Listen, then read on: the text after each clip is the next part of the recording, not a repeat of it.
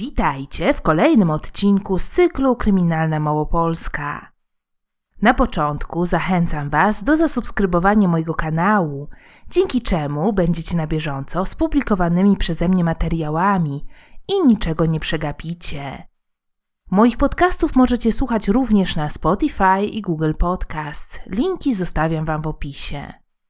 Zachęcam Was także do wspierania mojego kanału, dzięki czemu możecie przyczynić się do jego rozwoju. Wystarczy, że wciśniecie przycisk Wspieram, który znajduje się bezpośrednio pod filmem. Możecie wówczas wybrać jeden z trzech poziomów wsparcia. Dzisiaj zapraszam Was na ulicę Szpitalną w Krakowie. W 1932 roku słynęła ona z licznych antykwariatów, księgarni czy sklepów handlujących meblami. Tam właśnie pod numerem 20 na pierwszym piętrze w oficynie mieszkała 70-letnia Maria Rysokowska. 14 września dozorczyni widziała ją w mieszkaniu. Koło godziny 10 zamiatała podwórze i wówczas Rysokowska zamykała drzwi i okno wiodące z jej mieszkania, żeby uchronić się od kurzu. Na ganku znajdowała się pościel staruszki, która się wietrzyła. Wieczorem o 22 pościel nadal była na zewnątrz, co zdziwiło sąsiadów. Zaczęli pukać do drzwi Marii. Po sąsiedzku mieszkała nauczycielka. Pracująca u niej kucharka sprowadziła montera z zakładu instalacyjnego bieniarza. Drzwi w górnej części miały szybę. Monter wszedł na drabinę i zajrzał do środka. Zobaczył, że kobieta leży na podłodze i nie rusza się. Sąsiedzi zawiadomili policję. Po jej przybyciu i dostaniu się do mieszkania stwierdzono, że Maria została zamordowana kilkoma uderzeniami tępym narzędziem w głowę. Leżała w kałuży krwi, zaś na niej znajdowała się poduszka i szmaty. Mieszkanie było splądrowane, co wskazywało na cel rabunkowy. Jeden z członków rodziny stwierdził, że brakuje tysiąca złotych. Kim była zamordowana i co było motywem? O tym już za chwilę. Ofiara, Maria z Wojtaszków-Ryszokowska, była wdową powoźnym pracującym w Muzeum Czartoryskich. Kobieta utrzymywała się ze skromnej emerytury i wsparcia innych.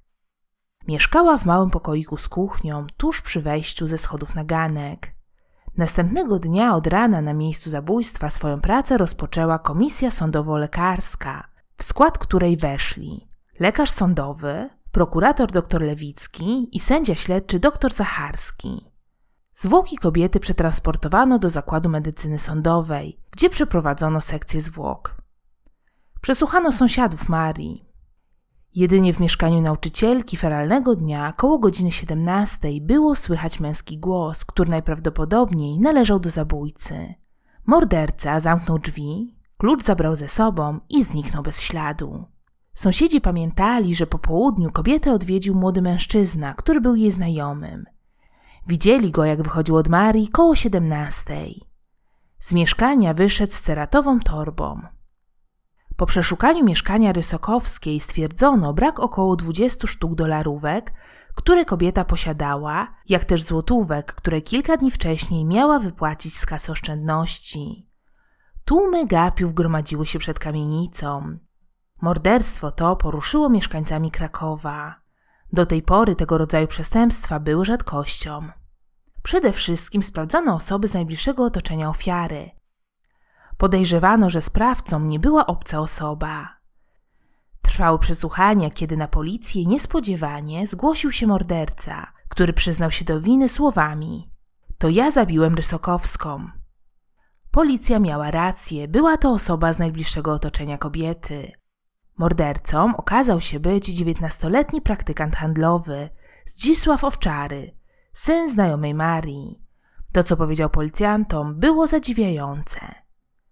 14 września Zdzisław przyszedł w odwiedziny do Rysokowskiej. Wspólnie zjedli skromny podwieczorek, który mężczyzna kupił za pieniądze Marii. Potem zaczęli się kłócić. Powód był co najmniej kuriozalny. Otóż mężczyzna czynił wyrzuty Rysokowskiej, że ta namawiała go do kradzieży. Od czasu, kiedy mężczyznę przyłapano na gorącym uczynku, nie mógł on znaleźć żadnej pracy.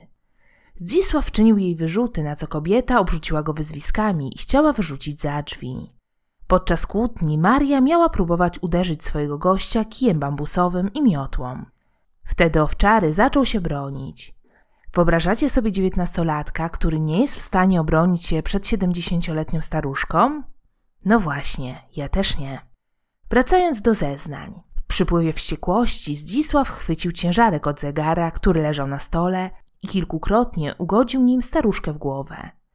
Gdy kobieta upadła, owczary przestraszył się, że zacznie krzyczeć. Wtedy zatkał jej usta pióropuszem z miotki, przykrył poduszkami i uciekł. Po wszystkim zamknął drzwi do mieszkania i poszedł na planty. Klucz zaś wyrzucił w okolicy kościoła Świętego Krzyża. Po morderstwie wałęsał się bez celu. Mężczyzna nie przyznał się do rabunku w mieszkaniu Marii. Podczas rewizji odnaleziono towary, które zostały skradzione firmie Lenert. Mężczyzna trafił w ręce władz sądowych. Zdzisław Władysław Owczary był praktykantem handlowym. Mieszkał przy ulicy Emaus w Krakowie. W wieku 14 lat, po ukończeniu siódmej klasy, Zdzisław zaczął pracować. Początkowo był praktykantem u Sasowej, na ulicy Długiej. Gdy zaczął tam pracować, Maria żądała od niego rozmaitych rzeczy ze sklepu, między innymi wody kolońskiej i mydeł.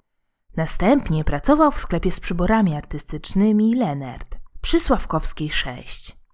Tam również dopuszczał się systematycznych kradzieży dla staruszki. Pracował tam 6 miesięcy. Za każdym razem wynosił towary, których wartość wahała się od 3 do 5 złotych. Podobno Maria ciągle namawiała go, żeby kradł, ponieważ miał niską pensję opiewającą na 30 złotych. Przekonywała go, że nie powinien mieć wyrzutów sumienia. Zdzisław wziął sobie rady kobiety do serca. Kilka dni przed dokonaniem zbrodni został przyłapany na kradzieży, co skutkowało zwolnieniem z posady praktykanta handlowego. Zdzisław zeznał, że Maria ciągle wspominała o jego braku zaradności i braku pracy. Pogrzeb kobiety odbył się na cmentarzu rakowickim 17 września o godzinie 15.30. Organizacją zajął się bratanek Marii oraz jej dalsza rodzina. Co ciekawe, po kolejnej rewizji znaleziono w mieszkaniu kobiety zarówno dolarówki, jak i książeczkę oszczędności na kwotę 800 zł. Rozprawa toczyła się przed Sądem Okręgowym Karnym na początku maja 1933 roku. Wstępnie założono, że było to morderstwo rabunkowe. Mężczyzna odwiedzał kobietę od czterech lat. Ze skruchą przyznał się do winy.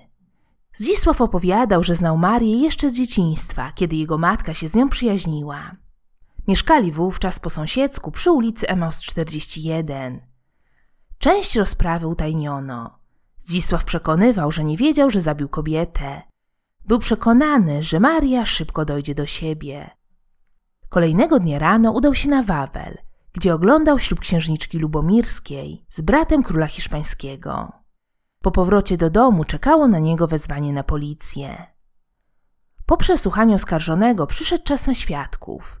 Jednym z nich była Sasowa. Wyrażała się ona o Zdzisławie pozytywnie i podkreślała, że nie zauważyła żadnych kradzieży. Z kolei Emil Karngold, przedstawiciel firmy Lenert, stwierdził, że wartość skradzionych przez praktykanta przedmiotów to co najmniej 320 zł. Obrońca oskarżonego prosił o uwzględnienie wszelkich okoliczności łagodzących, w tym młodego wieku i niekaralności. Nawet prokurator domagał się ojcowskiej kary, co wynikało z tego, że dotychczas Zdzisław nie sprawiał większych problemów. Przewodniczący, sędzia dr Sztur, odczytał wyrok. Za zabójstwo dokonane w silnym wzburzeniu skazano Zdzisława na trzy lata więzienia i utratę praw publicznych na okres dwóch lat. Wotowali sędziowie Pilarski i Zacharski, oskarżał prokurator Lewicki, zaś bronił z urzędu adwokat dr Lichorowicz. Jestem ciekawa, czy wierzycie w wyjaśnienia Zisława i jak oceniacie wysokość kary. Koniecznie dajcie znać w komentarzach. Na ulicy Szpitalnej doszło też do innej zbrodni. Więcej możecie się dowiedzieć z czwartego odcinka Kryminalnej Małopolski, w którym opowiadałam o morderstwie staruszki dokonanym w kamienicy pod rakiem. To wszystko, co przygotowałam dla Was na dzisiaj. Jeśli chcecie, żebym nagrywała inne historie, dajcie łapkę w górę i subskrybujcie mój kanał. Pod filmem zamieszczam Wam źródła, z których między innymi korzystałam. Jeśli znacie tę sprawę i macie jakieś informacje, o których nie wspomniałam, koniecznie piszcie w komentarzach poniżej. Zapraszam Was również na Facebooka weekendówmałpolsce.pl i na Instagram. Linki zostawiam w opisie. Do usłyszenia w kolejnym podcaście z cyklu Kryminalna Małopolska.